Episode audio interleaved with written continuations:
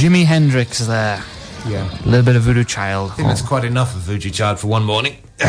Yes, well, we're, playing that because it's featured in this week's cult film, which we will get to in a little bit. In due course, yes. But let's start off as we always do with the UK's top 10 films, and at number 10 we have Ned's. Which is a kind of interesting coming of age gangster film. It's kind of Kidulthood meets Gregory's Girl with little bits of a Clockwork Orange, although we should obviously invoke Clockwork Orange at our peril because that is an extraordinary film. I think the central performance by Conor McCarron is the most remarkable thing in it, and it, it's perfectly fine. It's a good low budget British coming of age film. It's good to see it making the top 10 because sometimes a lot of these films that get a little bit of hype and like you read reviews from something that don't actually break the top 10 because of films. There's a lot of dross in this top 10, shall we say? Yeah, I'm just glad that the remake of I Spit on Your Grave hasn't got anywhere near it. And I think Yeah. that's good for all of us. Yeah, that's, I suppose that's a tough one to market, isn't it? As we went through the plot last week. Uh, Yeah, I mean, have you seen the posters for I Spit on Your Grave? Which Yes. is that woman's backside in what looks like a, uh, no, the kind of, the cave woman outfit that Raquel Welch wore in Yeah. a million years BC. Yeah, that kind of just says it all, doesn't it? Yes, it is completely Neanderthal in more ways than one. At number nine, we have Harry Potter and the Deathly Hallows Part One. It's still there. It was just be seven A. I suppose it's uh, there's a lot of films which are still in the top ten from before Christmas, aren't there? That's, Yes. It's I don't know whether there's a sign that there's not much being released or that that Well, that's not true because the, last week we had what nine releases to get true, through. so- but I suppose maybe the films that we released uh, we, we reviewed last week aren't as good as Gulliver's Travels. yes. there are a few things that are good as the Ted Danson version of Gulliver's Travels. But yeah, uh, I mean, Harry Potter. I'm going to just just my head that the, I'm going to uh, completely rip off Mark Kermode and uh, Simon uh, Mayo's show there, but we do that most weeks anyway. But we're, we're one of the one we're of the listeners- essentially stand. This is no, essentially an, no, an allegorical stand-in for it. If that doesn't sound too pretentious. Someone just referred to that film as Harry on camping, and I just thought brilliant. yeah, it is pretty. I mean, the thing we're still due to get part two in July, and there is some question about whether it's going to be released in. Uh, 2D only, or whether they are going to retrofit the second part and put two of them together in the same way as you know when the Lord of the Rings films were coming out, you'd, you'd have to wait till August or September for the DVD, Yeah. so that you could spend three months re-watching it to kind of get yourself in the mood for the second and third ones. Like I said, I like the central performances, and I don't have any problem with it taking so much money. I mean, like I say, I'd rather that stuff like this was still hanging around than um, some of the new horror films that were coming out were, were kind of sneaking into the top ten. yeah, there's there was, there's a few negative reviews saying that the, the acting of the because the, the three main characters they've always the, the spotlight's always been on how good the acting ability's been because in the first few films it's a little bit ropey, then it got really good, and apparently they've it's gone a little bit backwards. I don't know if that's maybe because they've been asked more of them from the plot that it's just. Uh, I don't know. You you would hope that it would be getting better. Yeah, there is. There, have you done? Have you seen uh, the Facebook group playing "Got Your Nose" with Voldemort? Which it's a, a it's a kind of um, Facebook uh, group with lots of satirical cartoons about Harry Potter, in which um, it's there's one of them which is quite funny, which there's a then and now between uh, Ron. Um, Harry and Hermione, where it starts off with them in kind of in a philosopher's stone era of just uh, uh, the boys saying to Hermione, "So thanks for helping us out. You can hang out." And she goes, "Oh, thanks, guys." And then it cuts forward to seven A, where she's, shall we say, a little bit more womanly, and it's um, Ron and Harry kind of staring where they shouldn't be staring, and she going, "I'm surrounded by idiots." Check that out if you if you're a fan. So, Michelle, at number eight we have uh, Morning Glory. which is surprisingly enjoyable. I mean, the trailer is funny, and it is good to see Harrison Ford and Diane Keaton back on screen with a with a pretty decent script. I mean, I think it is in the end broadcast news light, which we'll come on to James L. Brooks a little bit later when we talk about how do you know, but it's perfectly fine. Yes, speaking of things that aren't perfectly fine though, Little Fockers at number seven. Meet the Parents 3. Yeah, and it's literally a one joke film, and the joke isn't funny. There is news that De Niro, Robert De Niro, is apparently going to, uh, as opposed to any other De Niro, Apologise?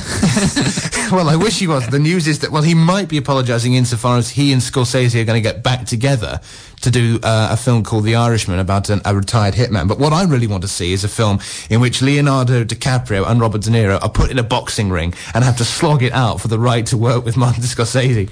yeah, I'd watch that. yeah, because I know if, if you know Rocky Balboa has anything to go by, he might not win, but you know the old guy who can still put on the weight, he can still get in and you know, fight off the scenery chewing guy from Shutter Island. there was a little, I had a little fear there when you said they were going to get back together, and I thought, not Shark Tale 2. Please, not Is Shark Tale. Scorsese in Shark Tale? He's the puffer fish.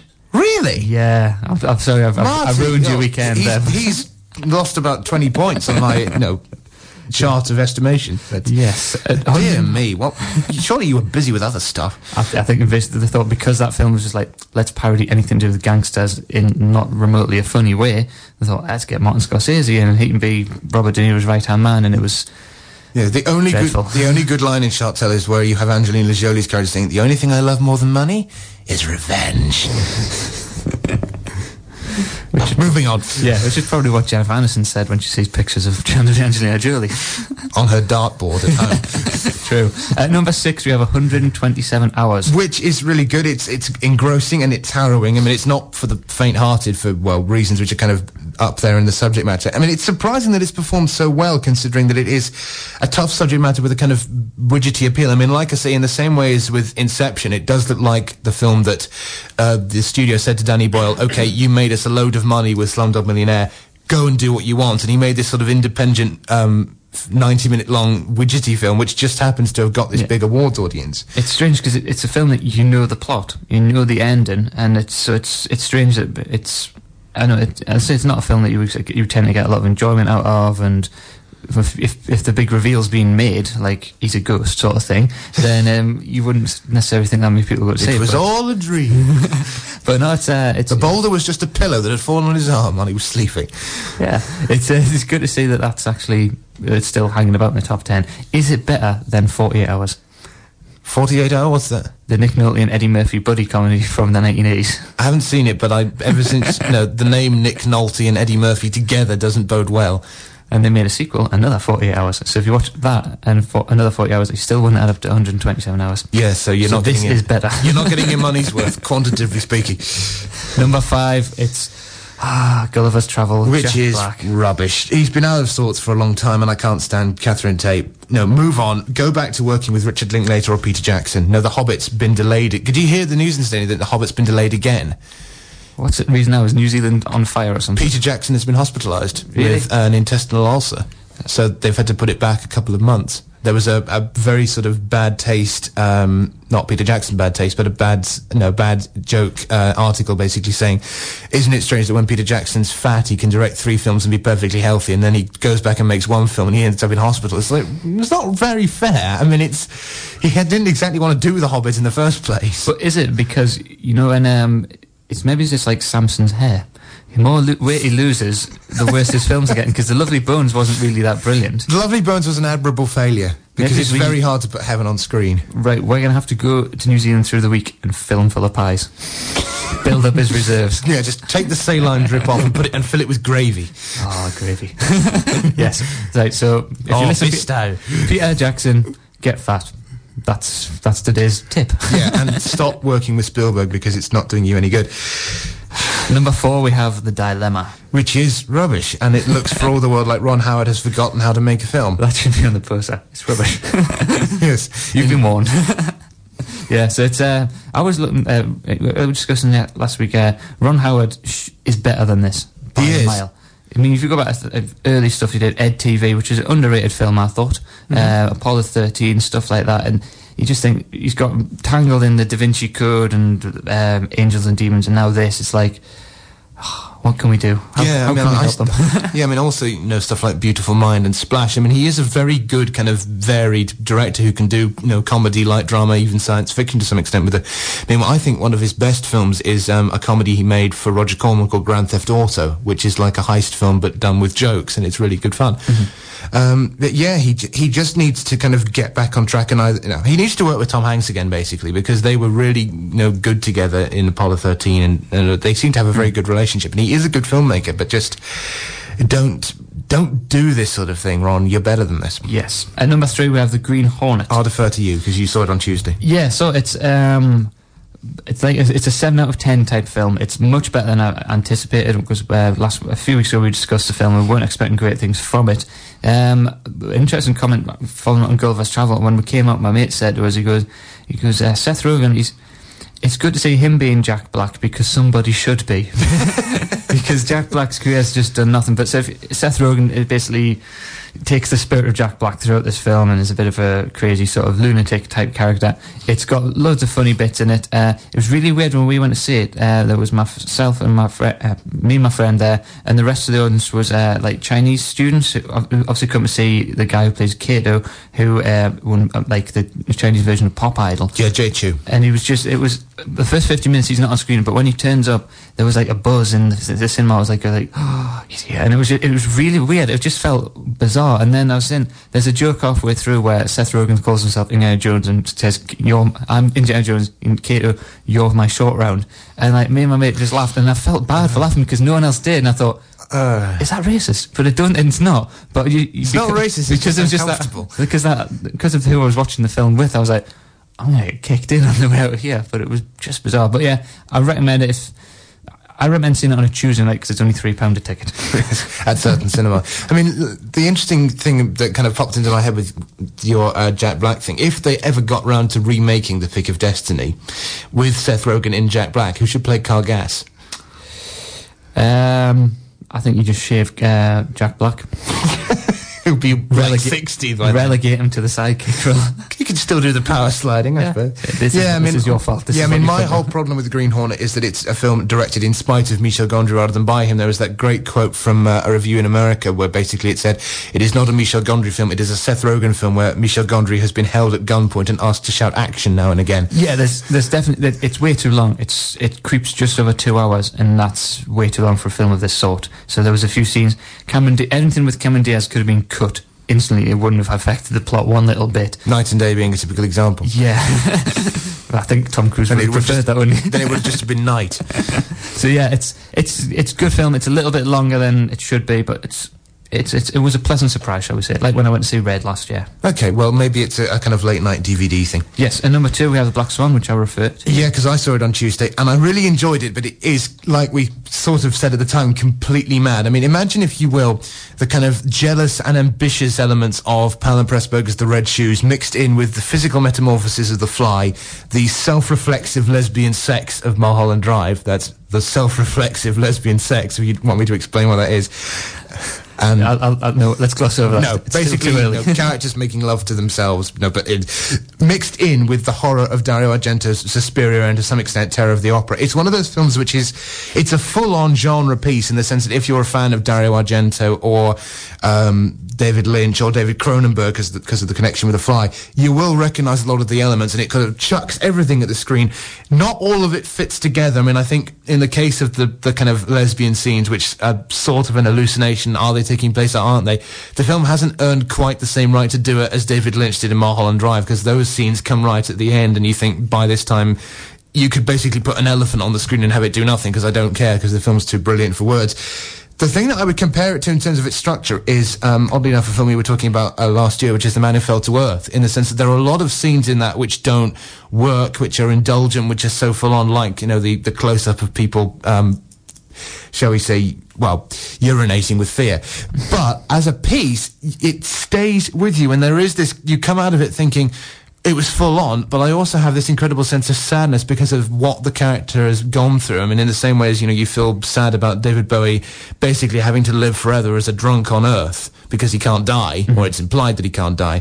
In the same way as you think, well, what's going to happen to Natalie Portman? Is she dead? Is it all her imagination? And it's it's a film which will kind of rack your brains and stay with you. But it is full on. Do you think you you mentioned that maybe the, the lesbian scene was a mis misstep? Is that a problem? Because that's kind of overshadowed in a lot of reviews and stuff like that. that that's all people are taken from it because it's like the girl from Star, Star Wars and lesbian scene. It's like it should have should they have left that out to avoid it overshadowing. Well, I mean, there, like I say, there are precedents for what are known as self-reflexive love scenes, which is, I mean, it, to take the comparison with Mulholland Drive, the sex scene in Mulholland Drive where it's uh, Naomi Watts and Laura Elena Harring, I think, where they get it on in the last 20 minutes. The point of that scene is that it's because so much of Mulholland Drive is about the kind of fragmentation of identity and people people creating other people in their minds to satisfy their ego. So that so that scene very much fits in with the idea of well, that's one version of her, that's another version of her, and their love making is essentially saying, oh, how fantastic I am, and then her world starts to fall apart. Mm. In the case of Darren Aronofsky's film Black Swan that scene comes much more, you know, much earlier on in the film, and it's done as a much more kind of broad hallucination. It comes after a club scene, which seems lifted from his previous film, uh, Requiem for a Dream, which I still think is his best work. And it, it does feel much more like not that it was put in as a demographic thing, but just it didn't really gel with the rest of the narrative. But then again, of course, you the, it's the film keeps kind of changing gears from like a psychological thriller to an outright horror. And the final scenes when Natalie Portman is twirling around as the Black Swan and wings actually start growing where her arms are, and it, it's it is completely nuts. And there are no anyone who sees it will have at least one scene where they think, well, that doesn't fit. Yeah. But as an overall piece, it works. Right. Sounds good. At number one, we have The King's Speech. Which is great. Colin Firth is almost certainly going to win the Oscar for Best Actor. I mean, I think there's some competition from James Franco for 127 hours, but I think he'll still win. I, I don't think I could live in a world where James Franco won an Oscar. Neither could I. Not enough time has passed since Spider-Man 3, so... No, no, although the remake, the remake, the reboot of Spider-Man 3 with Andrew Facebook Garfield is coming out in a couple of years' time.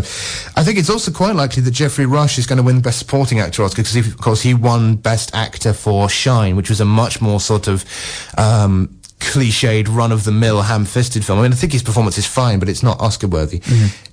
Go see it. Basically, it's a very fine performance in a well-directed film with an interesting story. Indeed. This is the fresh sound for the district, live, live from Alnwick. This is Lionheart Radio. Right, that's your week's uh, top 10. Now we move on to this week's cult film, which is Withnail and I. Yes, um, and there's some confusion at, which should address at the start about how the character of Withnail is pronounced. Because uh, when the film is referred to by its director and its publicity and so forth, it is With Withnail. But in the, char- in the film, the character is known as Withnell. I don't know if you spotted yeah, that. Yeah, And there is some um, confusion as to why this is. I mean, um, have you seen uh, Young Frankenstein, the Mel Brooks film? Many years ago, yes. Yeah, but there's the, cen- on it, there's the central joke in that about um, Gene Wilder's character is, I think he's, he's either the great grandson or the grandson of Dr. Frankenstein, but to avoid it, he says, no, it's Frankenstein. and there's the whole thing about whether Withnail is, th- whether that's actually how you pronounce it, so it should be Withnail and I, mm. or whether he's changing the pronunciation to make him sound either more or less Poncy, depending on, um, in the case of Withnail, it's probably no less, but against his will. Mm-hmm. So, this is one of the films which kind of um, is key to 80s British cinema because of its link with a company called Handmade Films. Were you familiar with Handmade Films before this? Nope. Um, it was a company created by George Harrison to fund Monty Python's Life of Brian after the original uh, company EMI basically got cold feet and pulled out because they, they got the funding to make Life of Brian in late 1978 um, after EMI, in the middle of EMI's kind of financial success with The Deer Hunter. So something good came of that film. But it, once EMI... Let's, let's not, let's not, yes, let's, let's, let's, not go, let's not go there because we'd run out of time. Um, but after EMI saw a few of the dailies and read the script properly, you know, they got cold feet and pulled the money out. So George Harrison, who, you know, ex-Beatle, basically said, look, I will front this film up front. I mean, I think Terry Gilliam described it as the most expensive cinema ticket in history.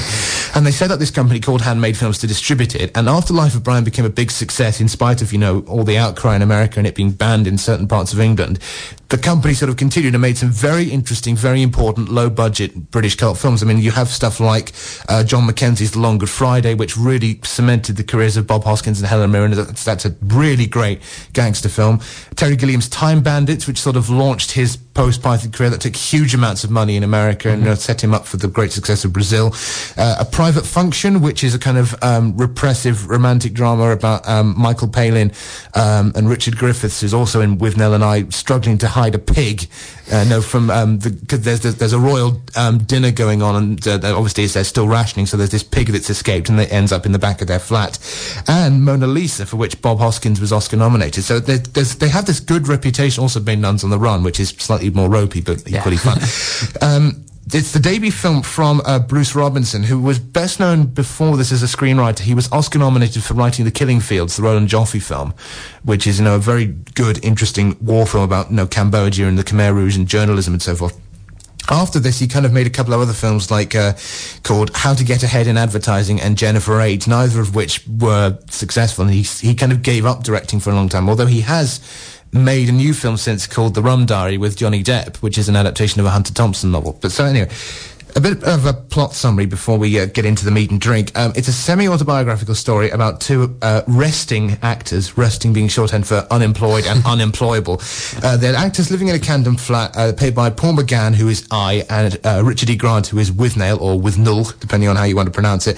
They're basically hanging around in London, being actors, waiting for their career to take off. And in that flat, that flat is the worst flat I've ever Yes, seen in it, my life. it, it makes the house in the young ones look like Buckingham Palace. Yes, put it like it's that. a disgusting house. Yeah, um, like I say, it's semi-autobiographical. So uh, I in this is uh, Bruce Robinson, or based on Bruce Robinson, and Withnell is apparently based on an actor called Vivian MacKerrell, who lived with Robinson for a long time and uh, uh, died quite young of throat cancer, which he attributes to imbibing lighter fluid, which will you know be significant when we come on to the actual plot of the film. So they live in a squalid flat, uh, slagging off understudies and basically slowly drinking themselves to death. Um, they decide that no, because the flat's in such a state that they need to go on holiday. So uh, Withnell rings up his uh, uncle Monty, played by Richard Griffiths, who lives in the countryside, and they basically drive off and stay in a, ha- a cottage for a week, and all manner of things go awry. Yeah, nothing goes right. Yes, and everything goes wrong. Um, now, here's the thing: there is. It's often the case with semi-autobiographical films that they become completely self-absorbed to the point at which it, they do consist of a filmmaker basically advertising how brilliant their lives are. And a classic comparison would be with um, a film I've talked about a couple of times on here called The Squid and the Whale. Have you heard of that? Yeah. Um, Noah Baumbach's film, which uh, about basically his uh, parents, both of whom are writers, getting divorced in the mid 1980s, and it's a film which basically says, look, all these kind of artists and writers sitting around moaning about how hard their life is and how philistine most people are, and it's like, isn't this interesting? And you just go, no, sorry, I don't care. You're repulsive people, and stop being so horrible to women. Um, but the first big success of Withnell and I is that it manages to be a film about actors and acting without being any way kind of pretentious or self-important. You've got this wonderful balance of, on the one hand, these very flowery conversations with this gritty, almost kitchen sink realism. I mean, uh, so on the one hand, you've got Uncle Monty's character kind of reciting from literature. I think at one point he refers to uh, flowers as prostitutes for the bees. and on the other hand, you have, you know, these scenes of Withnail in this squalid flat demanding to have some booze. And when he can't find any, he downs lighter fluid.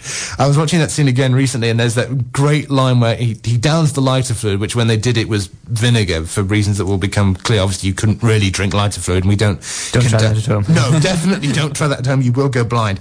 Um, but uh, when they, there's a scene after that where um, after Withnell has down the lighter fluid, he goes to I and says, "Have we got more? What's in your toolbox? You've got antifreeze." and I just says completely deadpan, "You know you shouldn't mix your drinks."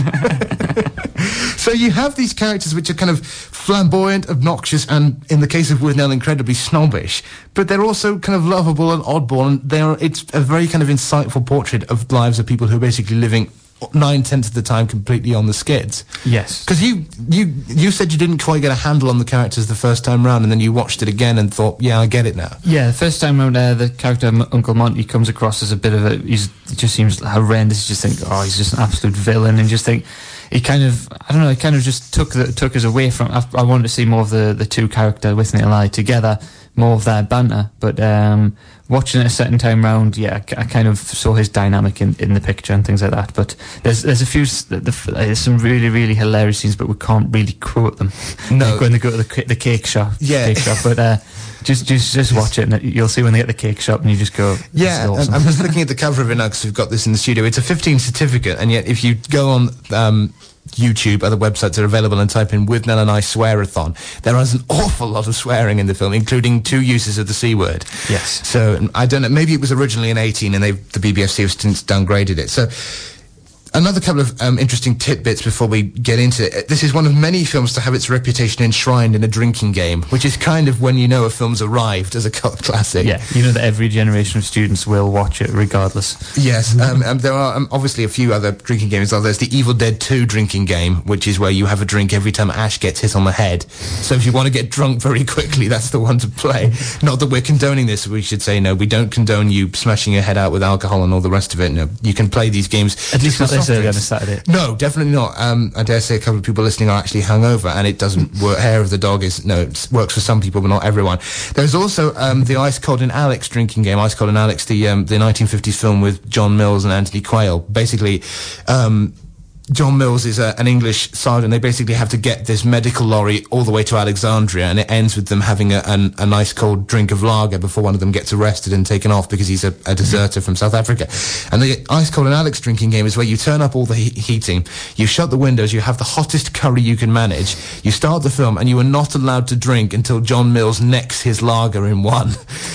I haven't tried it, but it is an endurance test. No.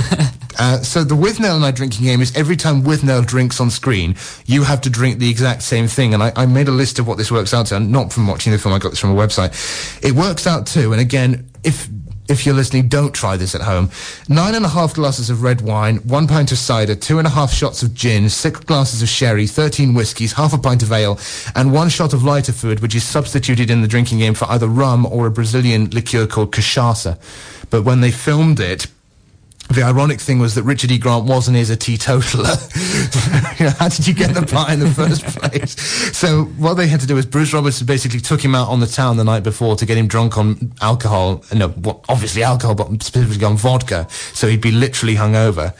Is that your phone? Yeah, sorry, that's a totally unprofessional. I apologise. Sorry. Yeah, so they got, it, they got him drunk for the only time in his life, and then in the lighter fluid bottle that Withnail drinks from is vinegar. So when you see Richard E. Grant going "Ah!" on the floor, that is him literally choking because it's so strong. Yes, it probably would kill Him. And I would just like to say, in the interest of balance, you're telling people not to drink it, but we have to be balanced. And I say, go for it. Someone out there wants to attempt your- that list of what Daniel just read out. I think you just may as well put 999 into your phone now and leave your finger above the call button. Yes, but no then pun, go for it. no pun intended, but on your own head be it. And don't buy lighter fluid and drink it because that's that's not clever. It's just ridiculous. You can buy cider, it's cheaper.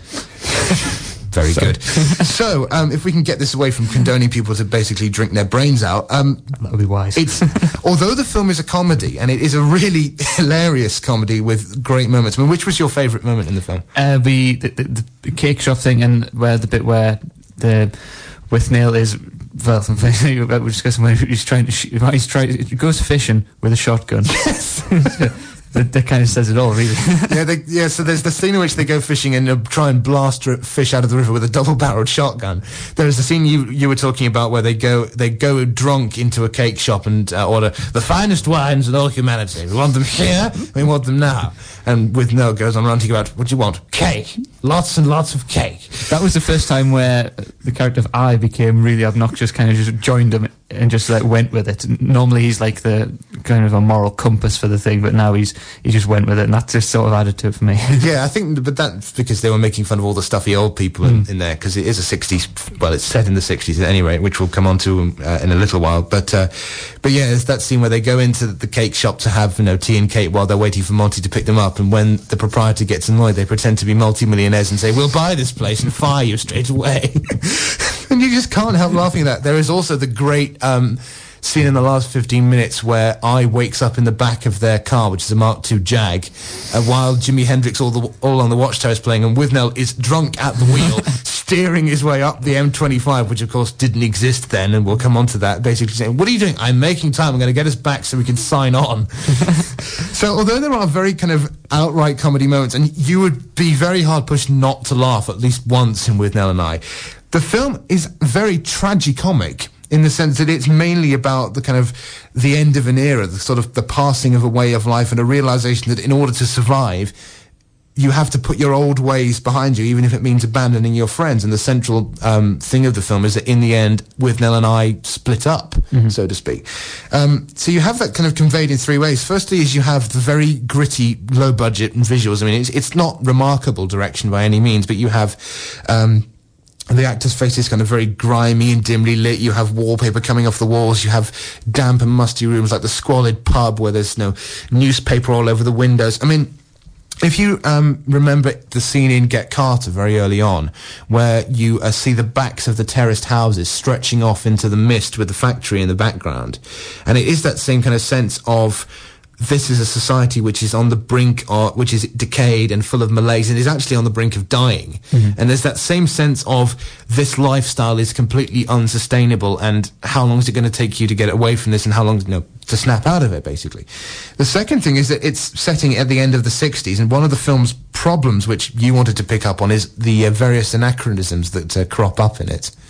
How do you mean? Well, the various um, because it's set in 1969, but there are various things that appear on camera which Ye- don't, yeah, which yeah. wouldn't have been around then. Yeah, there's well, it's it's, it's very minor things. You- You'd have to really pause the, the DVD and get and let it bother you. But it was just something I, I saw on a TV program that the when they're driving down the road, there's loads of like modern day cars passing them on the road, and like you say, the the motor which they're driving on doesn't actually exist and Yes. stuff like that. So little minor things, but I, I think you can kind of shut your brain off to them. You'd have to be really. Really picky. Yes. The sort of person who goes, oh well, that that Klingon phrase wasn't the right Klingon phrase. You'd have to be one of those sorts of person to really let that bother you. Yes, and suffice to say, we're not. Although we, we like to be precise, we're not um, anal about that sort of thing.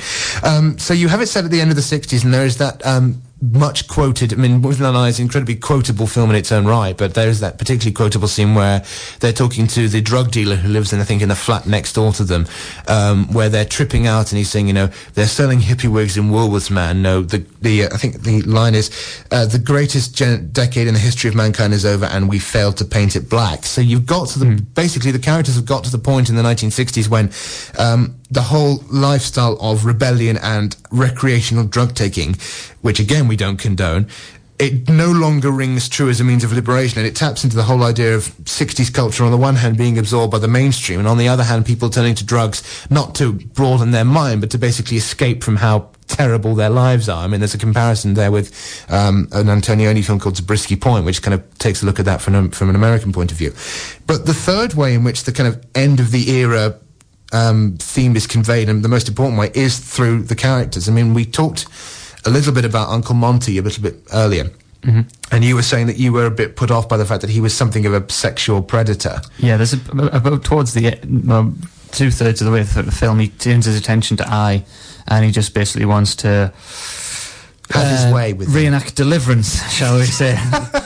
we, have, we had to get the reference in, didn't we? He- Yes, he, that's wants, he wants to do a bit of deliverance with him, and But there aren't any banjos in the film. no, they're just um, drunk with a shotgun, and um, there's. It's just you just kind of watch it and you go, oh, he's really. I feel uncomfortable watching. Is this really? Because he just pursues him, and he, it's it's kind of like little bits of like a horror film where like they're walking around this dark cottage, and then he locks the eye knocks the door and turns back, and Un- Uncle Monty's there in his face, and you're like, oh, and like it's just, just Yes. a little bit little bit troubling. But I say watching it at the second time, you kind of get the reason he was there, and he was he was the, the sort of thing that just made the film move along. Otherwise, I, I would imagine them two probably would have drunk themselves into oblivion in that cottage. Yes, quite possibly. Because the, the character of Uncle Monty, from what I've read about the film, is based upon um, the film director Franco Zeffirelli, who directed uh, Bruce Robinson when he was an actor in. Uh, he, play, he played uh, Benvolio in his version of Romeo and Juliet. I mean, Zeffirelli's best known for um, the TV series Jesus of Nazareth with Robert Powell, which is often shown on television around Easter, as you would, because it's about the death and resurrection of Christ Jesus time. yes. So you have this character who does make sexual advances on Robinson in the same way that um, Zeffirelli did allegedly. Obviously, you know, we have to be careful what we say. But there's also other suggestions of that kind of encroachment. And like the, the, the, the scariest scene for me is where um, I is urinating in the pub and he sees the graffiti about, uh, no, well, shall we say, some kind of um, homosexual activity which we can't repeat on the air because it involves swearing. And I mean, but the thing about Monty's character is he's very much. This is what Withnell could turn into if he doesn't change. This sort of self-pitying, self-hating has-been who basically survives by reliving past glories, which in the end didn't really exist. And over the course of the film, you have both Withnell's sort of hedonistic optimism that, you know, I'm going to get a job, it'll be fine. Yeah. Um, and I's kind of self-delusion of, well, maybe he'll grow out of this. Both of those are completely eroded. And the film ends, and, you know, if you don't want to know the end of Withnell and I, just turn down for 30 seconds. it was 24 years ago, I think. Yes, but, you know, some people still get a bit tetchy about that sort of thing. Um, the film ends with I basically moving to get a TV job in Manchester uh, after they spent the whole film slagging off Manchester. There's a scene early on where um, Withnell hangs up in a phone box and I says, what happened? He said, my agent wanted me to understudy for for Constance in The Seagull. I mean, how dare he? so there's that sort of thing. So you have I basically saying, look, I'm moving on. You need to get your life in shape and I can't help you anymore. And then the film has Withnell standing alone in the rain, swigging from a bottle of red wine, reciting the "What piece of work is a man?" speech from Hamlet. You know, basically saying, "You know, what is this quintessence of dust?" And it's really heartbreaking. You do get the sense of, well, what's going to happen to this man? Is he going to drink himself to death? Is something going to happen to him? Is Uncle? Is he going to live with Uncle Monty? What's what's going to go on? But uh, better than the original ending. yes, the original ending, which they filmed but I think edited out, was um, Withnell going back to the flat, pouring the, rem- the remnants of that wine into a shotgun, drinking from the barrel, and then pulling the trigger. Which just uh, it's it's a dark enough ending, but it just wouldn't have gelled with the message in the rest of the film because it is about being you know, the Yeah, ambiguous end of an era. Yeah, it would have overshadowed completely everything that went before, and it, yeah, it wouldn't have been a cult classic. People went, "Oh, you remember that film that was funny until the end?" Yes, well, there's lots of things you can say about that. So, in terms of the performances, just to kind of round this off, because we've only got 20 minutes left and we need to get through a, a number of reviews, I think it's the best thing Richard E. Grant has ever done. I mean, I like him in Gosford Park, I like him in the Scarlet Pimpernel TV series, and it, but he is a really full-on actor who cranks everything up to 11 in this and it's odd that his career has become much more sort of about restrained character roles like the butler in Gosford Park mm-hmm. where it's all very straight-laced but in this he is just allowed to kind of rip loose and to do all the funny stuff and that sort of thing he's a, he's a bit like Jeff Goldblum, when we discussed a few weeks ago. He should be he should be on more things. He Yes. has a, just a, he has a very if you I don't know if I'm putting it the right term. He has a very cinematic face, if that makes sense. He has, Yes, he does. He, has a massive head, and a, a bit like Clive Owen. They both have huge heads, and it works well on the big screen. Yes. It's And just he- really expressive. And yeah. it's the voice as well, because with Richard E. Grant, for whatever reason, always sounds like he's kind of whispering aggressively. And you're wondering what's going on and what he'd be like if he actually got round to shouting. I also think it's Paul McGann's best performance. I mean, he's I like him in um, that really underrated turn he did in the Doctor Who TV movie, which is one of the darker portrayals of Doctor Who. You know, after Sylvester McCoy, you needed to be dark. And he also turns up very briefly as one of the convicts in Alien 3, which is a very underrated science fiction film. So, like I say, there are flaws with it. I mean, it is anachronistic to some extent. Also, the middle section, when which does con- is repetitive. I mean, it does consist of you know, let's meet a local and then have lunch. Let's meet a local and then have tea. Let's meet a local and then get drunk. And you do think, okay, where's this going? Come on, click on and get it. But it is consummate viewing for anyone interested in British cinema, particularly low budget British cinema. And I really hope that when Robinson's new film, The Rum Diary, comes out, it does get a wide enough release because he is a very interesting filmmaker. yeah, sounds good. Lionheart Radio. Right, on to the new releases then. So we've been through the top 10, we've been through the cult film week, the cult film as well. I, I think it's doing the rounds on film 4. Quite So- possibly. So keep your keep your eye open on, on your your Sky and generic TV planners. So yeah, keep your eyes open for that. Right, on to this week's new releases. What we'll start with. Uh, shall we uh, start with uh, Tangled, which is the new Disney 3D We certainly This is the one that's been advertised everywhere. If you close your eyes, it's advertised on the inside of your eyelids. it's one of those types of films. so it's the new Disney Digimation based quite closely actually on well apparently on the Grimm's fairy tale of Rapunzel you know her with the hair locked in the tower. Um, so you have Rapunzel played by Mandy Moore. The cast also includes uh, Zachary Levi who hell he uh, Ron Perlman as the Stabbington brothers which I think is a brilliant title of the character. And there is a cameo performance by Richard Kiel who of course is Jaws in the James Bond films. He plays a villain called Vladimir. And yeah also have you seen um, Happy Gilmore the Adam Sandler film. I have, yes. In which he turns up at the end. So it's, uh, is this your ball? Landed on my foot. and there's that scene of him you know, running in slow motion. Yeah, he's a really interesting actor. Um, so the, the film has had a very strange history. I mean, it was originally called Unbraided. Then it changed halfway through its production to Rapunzel.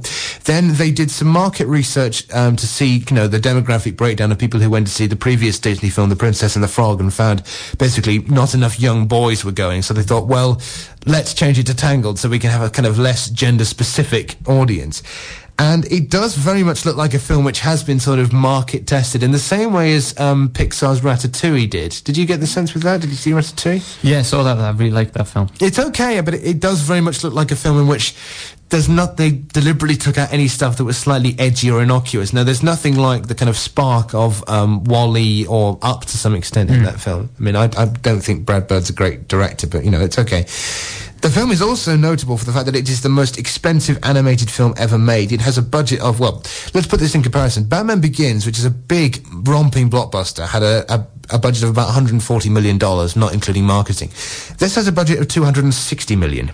That is bonkers. It is That is completely, I mean, that's almost Avatar territory. Yeah, you, kind of think I have quite fancy job at Disney if that's how much they get they're paying the animators and stuff I mean, like that. what I've read up about this, and that basically Disney have said that basically because it, the reason it cost so much is that they had to spend a lot more money redesigning all the CGI to make the hair look realistic. They had to kind of invent new rendering programs to make it float accurately on water. Oh, so to, uh, for to build a new technology, fair enough, but still. yeah, but the, no, I mean, but that's similar to like you know them saying in in the the Green Hornet. You know, it was great when we had the 3D at the end of principal photography because we could kind of back design all the shots. Like, no, don't buy it. Sorry, no. So I don't buy. Not sure I buy that.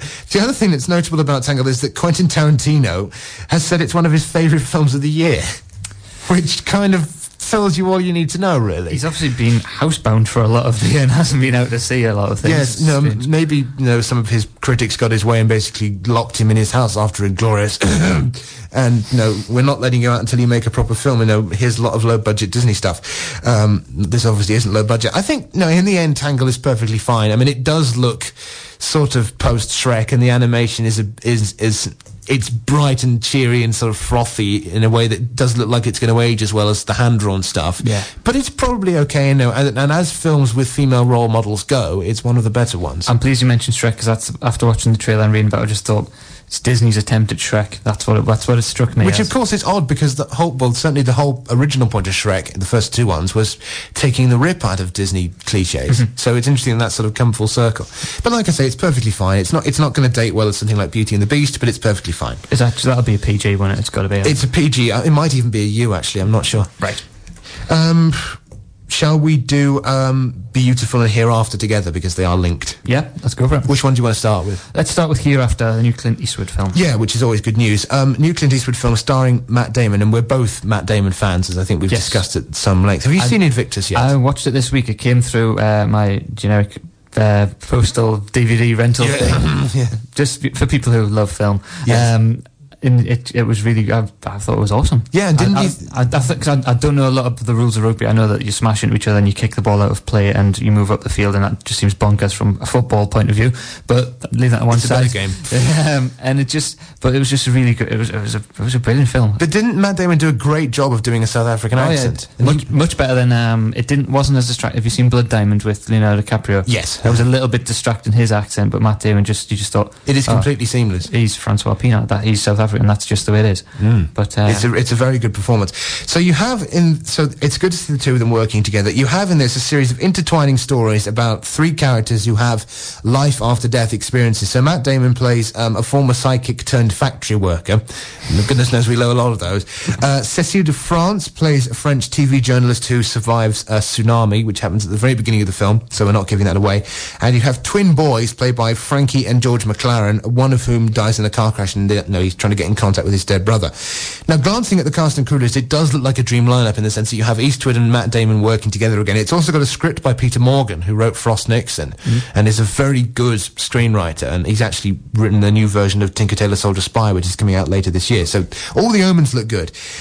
It could be that it's one of those films in which it has so much going for it that it's a massive letdown, and it could easily be Eastwood's equivalent of uh, The Lovely Bones, the Peter Jackson film, in the sense that it is very difficult to put heaven or the afterlife on screen without just being cloying and sentimental. I mean, we discussed Lovely Bones briefly. I think there are lots of things wrong with that film, and it is manipulative, but I still sort of admire Jackson for trying it, even if it did effectively amount to you know, making up a CGI fantasy world as he went along, which wasn't really anything like heaven at all. But then again, that's a rather stupid comment because I don't know what heaven's like either.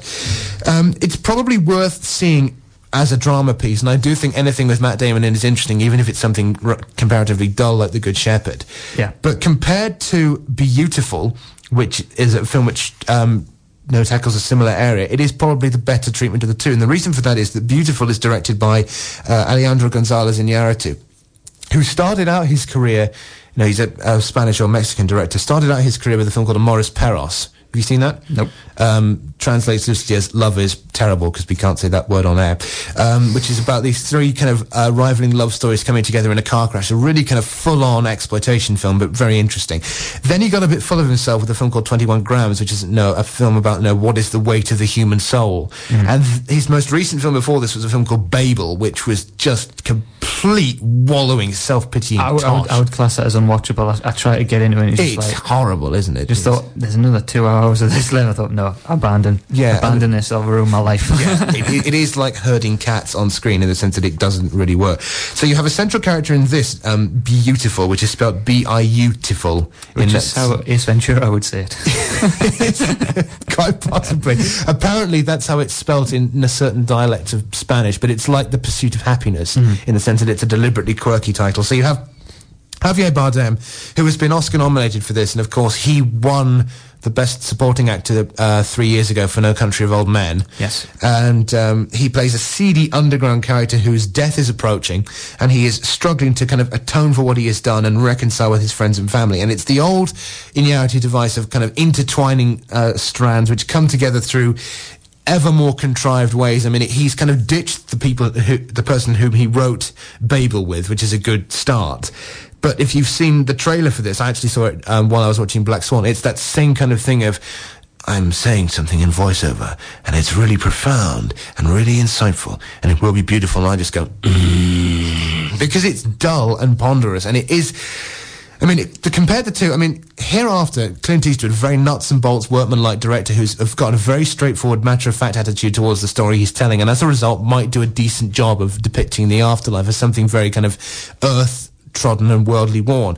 Iñárritu, who's interested in metaphysics, and I like metaphysical films, but essentially it's just sort of this kind of airy fairy, and this is very interesting because you know, in the end we're a bit like this, and I just go, come on, just discipline, make it under ninety minutes, and go back to making another film as good as Amores Perros. yeah, this this this clocks in at over about around two hours thirty, doesn't it? So it's it's a long shank. Yeah, and it's it's in um, it's his first Spanish language film since Amores Perros. So um, yeah, go. I mean, I don't have any problem with people you know watching foreign language films at all. I mean, uh, the whole argument that people can't read subtitles is nonsense, frankly. Um, and if you can read title cards, you can read subtitles. But it is a long, hard slog, and I think hereafter is less than two hours. So go and see that because Clint Eastwood deserves to make money even when he's um, you know dabbling in stuff which isn't exactly his métier. Yeah, because it'll just encourage him to make more brilliant stuff. Yeah, and he might work with Matt Damon again, and they might produce a masterpiece. Who knows? Might make some sort of western. That would be awesome. Well, Matt Damon's just done True Grit, so the omens might be good. Yes, Matt Damon versus Clint Eastwood in a western. It's still Unforgiven, I'd better say that. yeah, or um, The Bourne Unforgiven, which is where they're going next. True. Apparently, well, apparently the fourth Bourne, which is a mistake, I think, leave it at three. Yes. Uh, won't star Jason Bourne. No, The character of Jason Bourne isn't needed for it. It's like, okay, seems bonkers, but yes, the identity. which I'm looking forward to seeing future Indiana Jones films, not starring Indiana Jones, but starring Mutt. you just think, no, just stop. But yeah, Yeah. anyway, we're It's getting sidetracked. yeah, it's, no, I could make the Marcel Duchamp shot about um, our mutt, but well, well, that's a bit too esoteric for this time of the morning. Um, shall we do the mechanic? Because we'll leave How Do You Know for last. yes, um, the mechanic, which is, I know it'll all be marked on your calendars, is the new Jason Statham film. Jason Statham. Yeah, and it says this follow up. Uh, this is this first film since The Expendables, and he's just going around shooting people, killing people, kicking people's heads in, and it's it, it's basically what it is. kind of just sums it up. If you've seen the Transporter one, two, and three, all them sort of films. You know what you're going to get. The only the thing which made me smile was watching the Donald Sutherland interview about it. One, he said it goes, "When at my age, I get p- played to, to die in films because I'm of that age where people go, oh well, he won't last the full film." And then he started on about how this was a really hard hitting drama about the relationship between sons and fathers and sons and fathers and um, uh, surrogate sons and stuff. like that. And you think, no, it's not. It's Jason Statham. Yes. he's going to kick that guy's head in, Yeah. get off with that girl, and then shoot everyone at the end. and take his shirt off. Yeah. Because that's what he does. I mean, there's a big argument that Jason Statham is some kind of homoerotic idol in the same way as all those sword and sandals epics are about watching men with men. But that's a different story. I mean, this is nominally a remake of the 1972 thriller uh, directed by Michael Winner starring Charles Bronson. And there is an argument that that film, which is about a a hitman who's called the mechanic because he's so kind of precise and refined, and the whole plot point is he has to kill his boss, and it's it's basically a very similar plot to what the American is written mm-hmm. in last year. Although it's a much better film because Michael Winner couldn't direct for Toffee. I mean, there is an argument that the original film is ex- is an existential parable in the sense that it's about people coming to terms with demons, but the the remake clearly isn't interested in any of that, and it is essentially playing to the crank crowd and the transporter crowd. There was a wonderful quote from uh, Roger Ebert saying that uh, audiences have been drilled to accept noise and movement as entertainment. It is done so well one almost forgets to ask why it has been done at all. and I think that sort of sums up. So if you're a fan of Transporter, then fine. Fine. It's it's it's it's not terrible. It's just not terribly interesting or original. Have you seen Transporter 3? Have you seen any of the Transporter? I've seen bits of Transporter Three. Have you seen the bit where the woman makes him strip and you just think, Yes, I have. what, what, where's this that, going? that's playing exactly to its target audience. bonkers. Yeah, absolutely bonkers. But uh, never mind, we're getting sidetracked. We've got time to squeeze in another film, I think. How Do You Know, which is the new romantic comedy from James L. Brooks, who you probably know most as one of the producers on The Simpsons. Yes, I would say the name uh, rings a bell from appearing in a little yellow font at yes, the end of next to Sam Yeah. Simon and just below Matt Groening. Um, so, but he's also a fairly accomplished film director. I mean, he made Broadcast News, which uh, you know, good late '80s satire of um, News Corporation and various so forth. Also made Terms of Endearment and As Good as It Gets, both of which won Oscars for Jack Nicholson. One for Best Supporting Actor, one for Best Actor. Um, I think. Anyway, so you have. In this film, a love triangle between dropped softball player Reese Witherspoon, that's softball player Reese Witherspoon, who apparently is kicked off the team because she's past 30, um, baseball player Owen Wilson, that's baseball player Owen Wilson, and executive under threat Paul Rudd, who was most recently in Dinner for Schmucks. Yeah. And you have Jack Nicholson cropping up, Jack Nicholson doing one of his I can't talk anymore because I'm so old performances. I think the one word after you hearing that is miscast. Every Yes. single one of them miscast. yes. So, I mean, Brooks has been off the ball for ages. I mean, look, both of his Oscar-winning films, Terms of Endearment and Good as It Gets, are massively overrated. Terms of Endearment, especially, which is just, it's frothy like a cappuccino, but it doesn't have anything going for it. Um, and also, you look at the declining form of The Simpsons since 2000. I mean, I, I've stopped watching it a few years ago now, but it, it does, it has gone yeah, much I'll, zany. occasionally catch it on Channel 4 uh, when I get in from work and you just think, uh, it's, it's, it's not funny. There's bits of it that make you smile, but it's it's kind of just treading water, which is a shame. Yes. You kind of think maybe he's just pull the plug and go on a high or something, but it's such a behemoth uh, all worldwide. I don't think they can pull the plug on it really. Do you think they should have ended it after The Simpsons movie? Uh, no, because I wasn't really a fan of the Simpsons movie. I thought it wasn't. It wasn't. I don't think it was a fitting ending. No, I think it was a, the Simpsons movie's okay. I mean, it's not particularly cinematic, but it's quite funny. Mm. Yeah, it's, anyway. it's good. Yeah, it's Yeah. So uh, the interesting thing about this, we talked about Tangled having a massive undeserved budget of 260 million. This has had a budget of 120 million, which is astronomical for what is essentially a rom-com. Is, is, that like exploding robots at all, or is that Not it's not according to the trailer, although they might just have edited that bit out. And do you know how much it's taken in America so far? twelve pence? 30 million. So it's made less than a quarter of its budget, and that budget, of course, doesn't include advertising, and it's been advertised absolutely everywhere. And if you go onto the Internet Movie Database, it's as the backdrop. Yeah. So it's not for want of trying, but it's it's just it's just basically a bunch of rich, successful people standing around enjoying each other's company and the check, and playing bad versions of themselves. And Jack Nicholson, I mean, I was watching The Passenger again a couple of nights ago, in which he's really good, and you just think. What was the point in which you stopped acting and started playing yourself? And no, you don't, you only make a film every three or four years now. So why did you choose this one? yeah, it's it's crazy. It's a bit of a shame as well. It's a, it's a bit like the Robert De Niro thing. You just go, oh, we know you better. Yeah. So my advice would be, I mean, if you want a romantic comedy, go and watch Morning Glory. If you want to see a good Jack Nicholson performance, go and watch Chinatown again, which is still his finest performance, and it's an absolutely terrific film. It's a it's a shame because Paul Rudd. I do. I'm, I'm a fan of Paul Rudd. I think he, he he's got potential in him. If he's not with stuff like this, he's not been given the right material. Owen Wilson is what he is. He just he's always going to be the slacker sort of person. Yeah, I mean, sometimes he parodies it, which is fine, but no. Reese Witherspoon is brilliant, uh, but what is she doing? This is the stuff she was doing at later on, but Legally Blonde period. It's just like it's a bit of a step back. It's a bit of a shame that She- say people. I suppose the almighty dollar will talk. That's probably why it Yeah. cost 120 million just be salary. yeah, it's quite possibly. I mean, there was that quote about her which said that um, Reese Witherspoon's career has been much the same path as Halle Berry's of win an Oscar and then do nothing but bad stuff. Because I think the last time I checked, Halle Berry's new project was going to be a comedy called Nappily Ever After. And you just think, you deserve so much better. But we'll come to that anyway. So, um, film of the week is probably Hereafter, although it isn't um, a masterpiece by any stretch of the imagination. And go in, if it, it might well turn out to be Clint Eastwood's equivalent of The Lovely Bones, but, you know, go in with middling expectations and you might have a good time. Sounds good. Right, uh, I think well, I'm going to wrap up now. Um, We should just mention next week's cult film. yes. Um, Have you decided on it? Yes, um, we shall do Get Carter. Good choice. Good northeast choice. And you can buy. Um, I, I know it's, well, may as well talk up to the news now. Have you got 50 seconds more on you? You twisted my arm.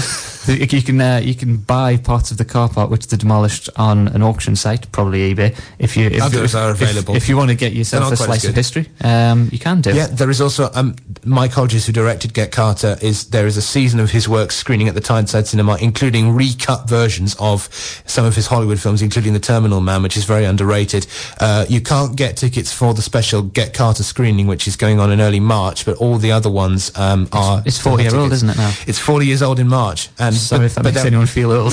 but there are tickets available for uh, location tours, which are being held by the Tyneside around the same time. So go on the Tyneside website and uh, check those out because Get Carter's a really great film. Sounds good. Thanks for listening, and we'll be back next week at nine o'clock. See you then. Bye. Lionheart Radio, the voice of Northumberland.